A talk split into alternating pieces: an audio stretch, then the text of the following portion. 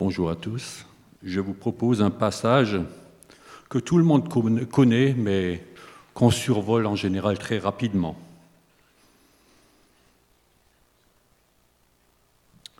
Genèse 11, les neuf premiers versets. Toute la terre avait une seule langue et les mêmes mots.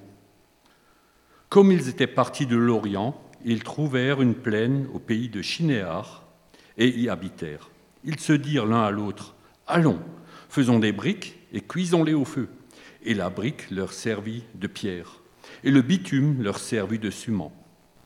Ils dirent encore Allons, bâtissons-nous une ville et une tour dont le sommet touche le ciel, et faisons-nous un nom, afin que nous ne soyons pas dispersés sur la surface de la terre. L'Éternel descendit pour voir la ville et la tour que bâtissaient les fils des hommes. Et l'Éternel dit, Voici, ils forment un seul peuple et ont tous une même langue. Et c'est là ce qu'ils ont entrepris.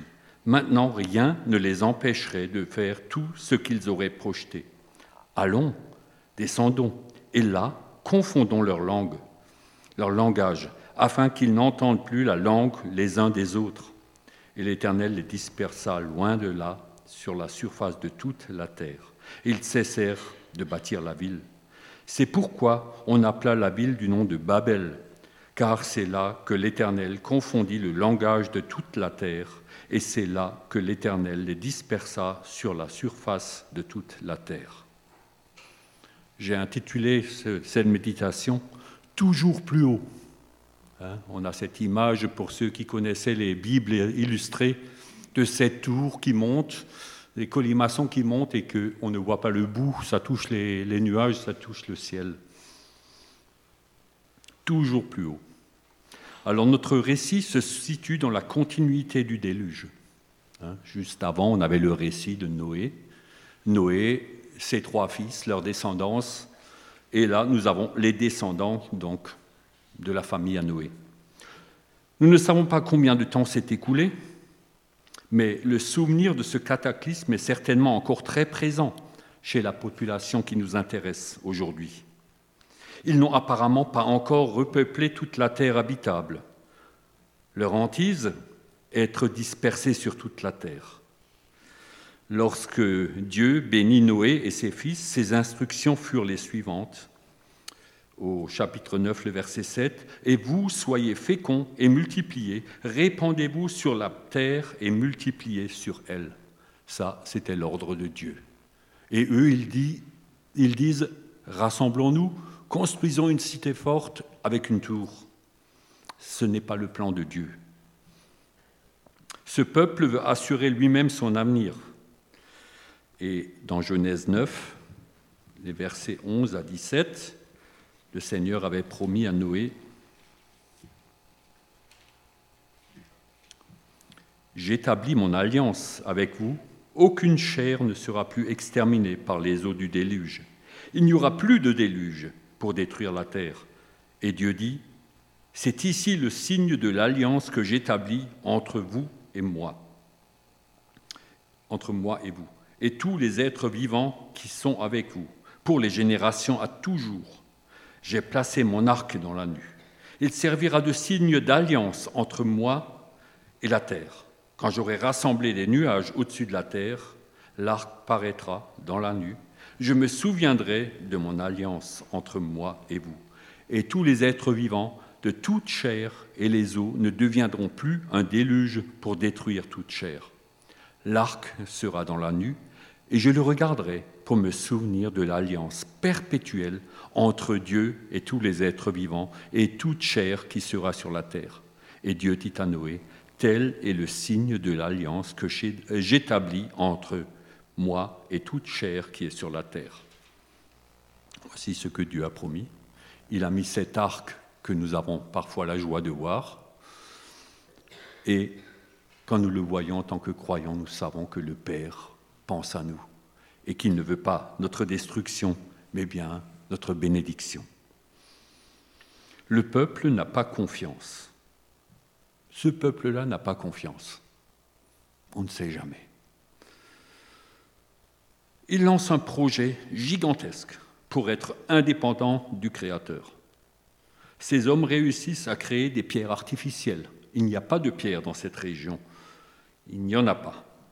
Ils créent des pierres artificielles avec de l'argile, de l'eau et le feu des fours. Ils créent des briques. Nous avions une fois parlé de ces pierres de taille ou de ces briques. Eux, ils créent des briques. Il y a du bitume qui sointe, du goudron qui sointe par endroits, et c'est leur ciment. Et je peux vous garantir que le bitume entre les pierres, ça peut tenir. Et il fallait que ça tienne pour monter si haut. Le projet, une ville certainement fortifiée, une tour qui atteint le ciel pour éviter la dispersion sur toute la terre, comme Dieu l'avait prévu. Il devait se disperser sur toute la terre. Probablement l'idée de se réfugier au ciel dans le cas d'un nouveau jugement. On commencera tous à monter. Vous voyez Si l'eau monte, tout le monde n'y arrivera pas. Aujourd'hui, il y en a qui se lancent dans le spatial. Pour quelques-uns, ils pourront se réfugier là.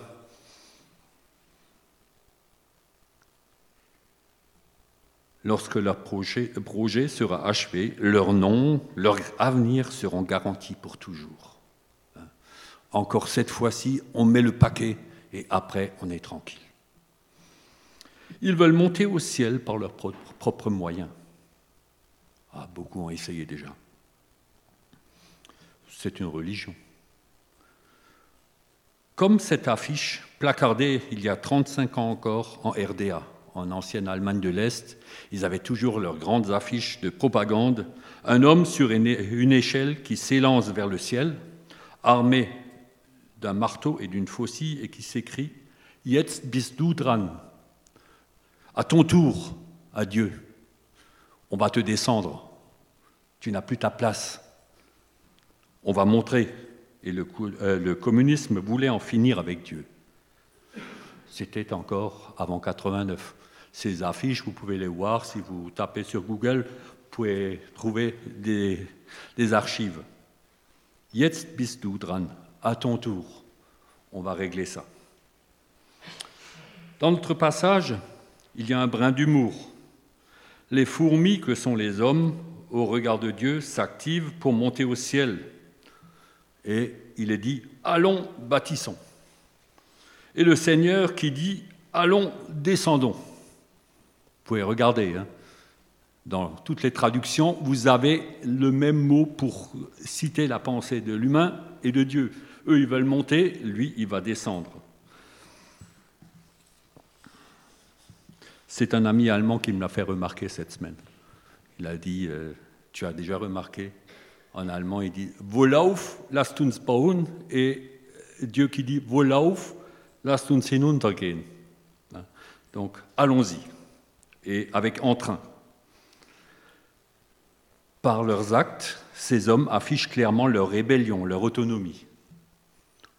Je suis libre, je crois ce que je veux, je fais ce que je veux. Je ne demande rien, Dieu, il n'a qu'à rester de côté. Au lieu d'entrer dans le plan de Dieu, ils s'y opposent. Ils ne cherchent pas la relation avec leur Créateur, ils préfèrent se confier dans leur savoir-faire. Et ils en avaient. Euh, avaient. Aujourd'hui, on en a encore beaucoup plus. Faire des briques, c'est de la rigolade aujourd'hui. Aujourd'hui, on est capable, euh, vous vous rendez compte, d'envoyer des, navettes qui font des dizaines de milliards de kilomètres sur des, années et des années et qui, au bon moment, sont au bon endroit.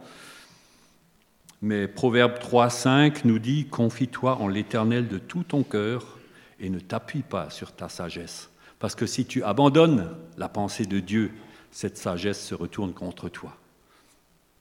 Et Dieu nous a donné de la sagesse. Ce n'est pas de dire euh, tout ce qui est intelligent n'est pas, mais quand c'est n'est pas bon, quand c'est utilisé à bon escient, Dieu bénit. Dieu constate leur état d'esprit et leurs œuvres. Maintenant, rien ne les empêcherait de faire tout ce qu'ils auraient projeté. Et il sait que ce qu'ils projettent, c'est leur propre ruine. Ils ne sont pas capables. Il, les connaît. Ce sont ces créatures. Ils sont tombés une fois avant le déluge. Et voilà, ils n'ont pas appris grand-chose. Le déluge ne date pas de trop longtemps. Le projet toujours plus haut est utopique. Il mène au chaos, car qu'est-ce que l'ouvrage de l'humanité motivé par son seul ego?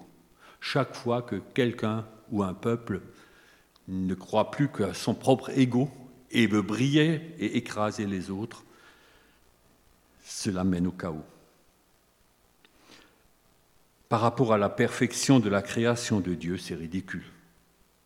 De construire une tour, c'est ridicule. Dieu avait tout mis en place.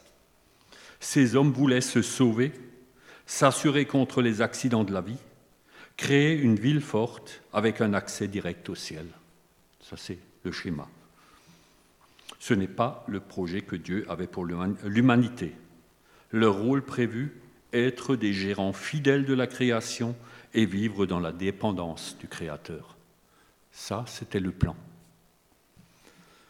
Leur projet était fédérateur. Levons-nous et construisons. Il y en a un qui a dit des autoroutes, des stades, une armée, ein Reich, et c'est la folie. Mais c'est exactement ça. Il, a su fédérer ce peuple. Il y en a eu d'autres, c'est l'exemple qui me vient. Pour stopper la course effrénée du toujours plus haut, Dieu utilise un moyen inattendu. Séisme Tornade Un volcan Du tout.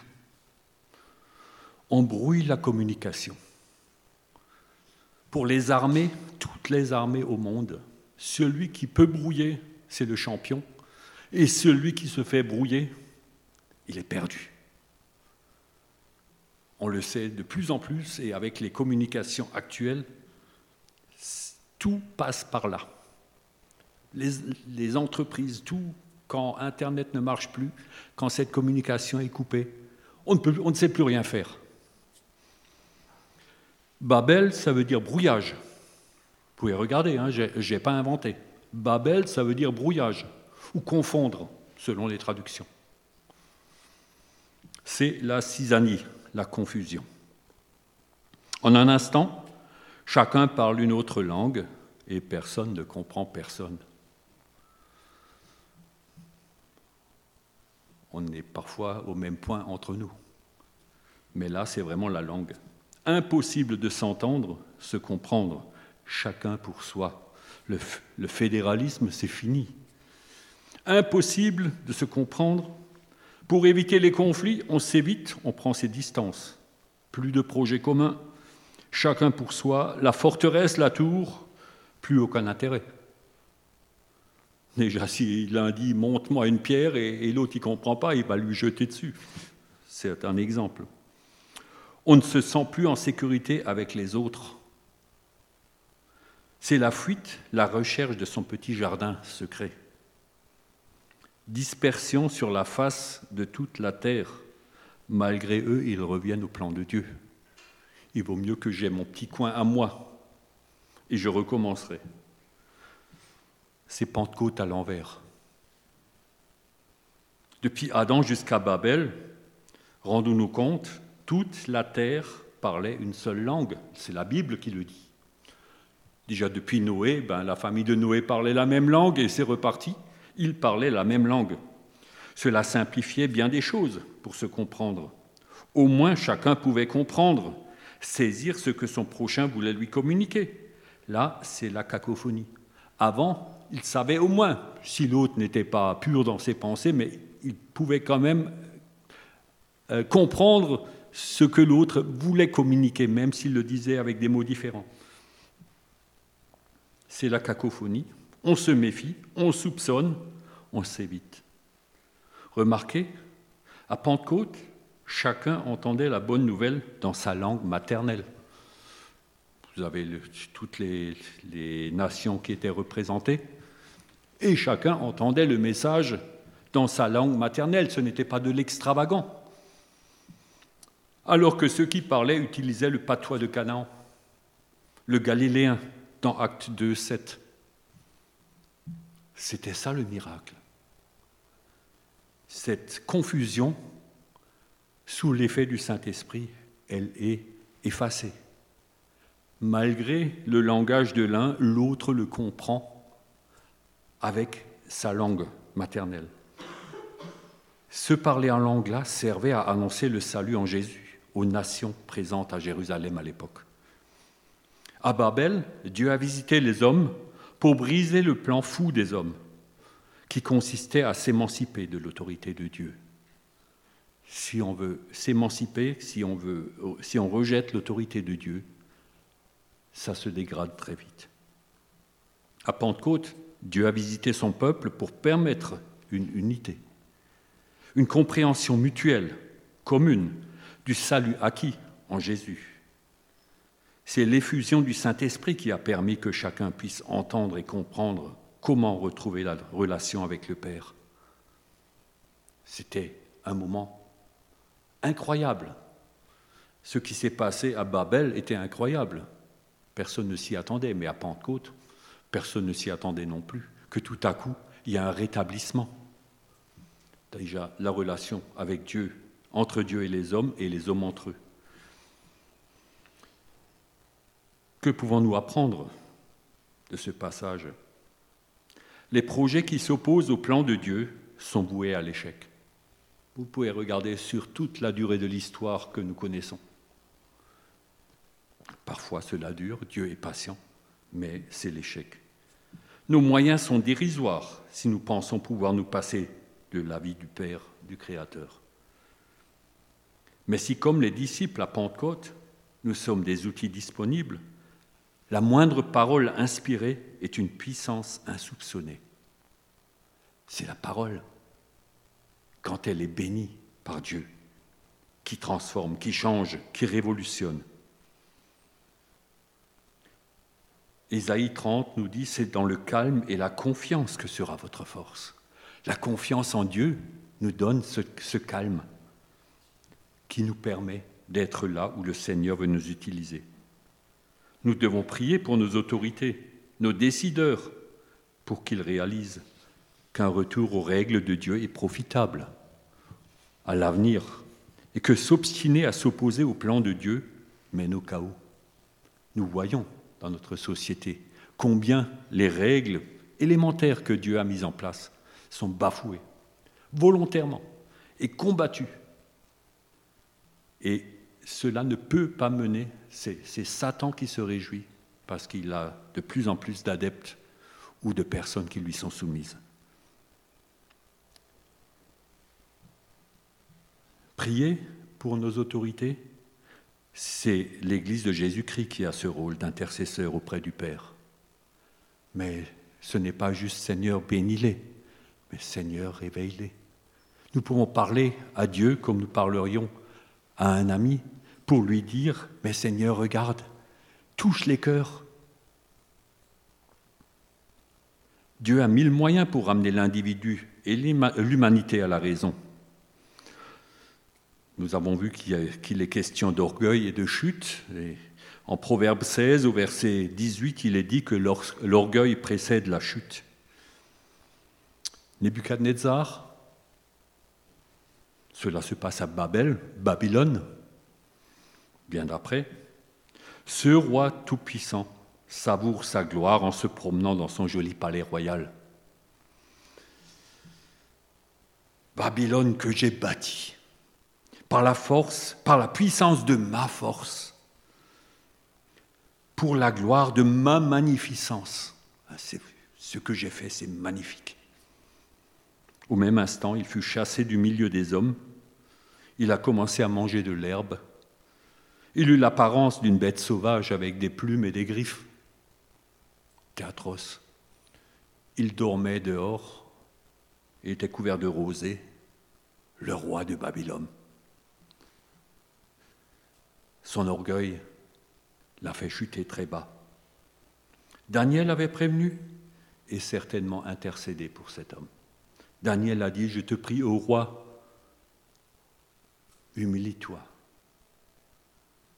Il n'a pas écouté. Mais après l'intercession de Daniel et après un temps, le roi rentre en lui-même. Nous allons juste lire ce passage. Daniel 4, 34 à 37.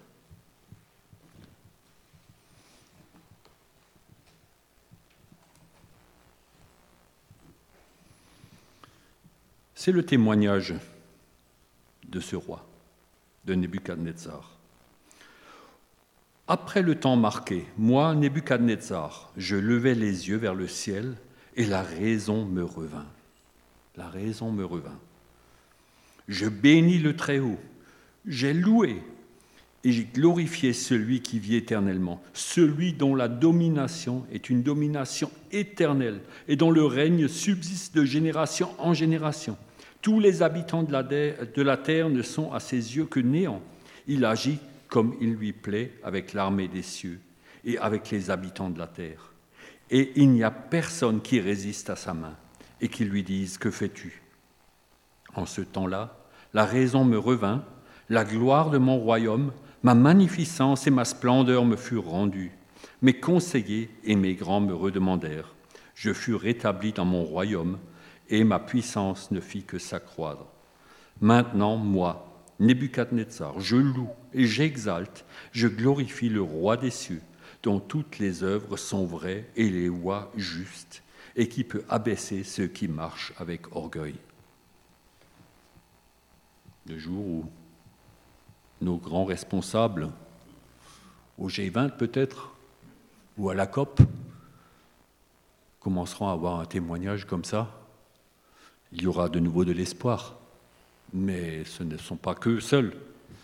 Nous avons tous notre part. Ce passage nous invite à rester humbles, à soumettre nos projets à Dieu. Parfois, nous voulons aussi nous faire un nom, à lui donner la gloire. Jésus a dit, sans moi, vous ne pouvez rien faire. Rien. Tout ce que vous entreprenez, et vain. Mais avec lui, nous ferons les mêmes œuvres que lui, et des plus grandes encore. Et puis, peut-être une pensée, nous ne pouvons bâtir qu'avec ceux qui acceptent l'autorité de Dieu. Aujourd'hui, on essaye de rassembler tout le monde. Nous avons des responsables religieux qui, qui arrivent à prier avec les autres qui prient leur Dieu et ainsi de suite. Ça, c'est encore Babel, ça, c'est encore confusion. Ceux qui acceptent l'autorité de Dieu, le salut en Jésus-Christ, c'est avec eux que nous pouvons bâtir le royaume de Dieu, pas des tours. Sinon, la construction sera aussi éphémère que Babel. Et pour notre vie personnelle, cherchons le plan, soumettons nos idées, nos projets à Dieu il ne veut pas nous noyer et dire tu n'as rien à dire, mais que nos projets lui soient soumis. Et il nous ouvrira des portes ou nous fermera des portes. Les chrétiens de toute génération ont été des moteurs dans leur civilisation et ont su prendre des directives, mais sous l'inspiration du Saint-Esprit. Que le Seigneur nous donne de trouver ce qu'il a prévu pour nous au jour le jour et aussi sur une vie.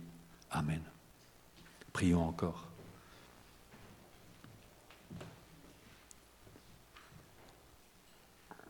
Père, tu nous rappelles ce matin notre dépendance totale de toi, de ta grâce. Qui sommes-nous, Seigneur? Nous sommes des pécheurs rachetés, lavés par le sang de Jésus. Nous ne pouvons nous présenter devant toi avec, oui, nos chefs-d'œuvre, Seigneur, ils sont vains. Et nous te demandons que nous soyons justes.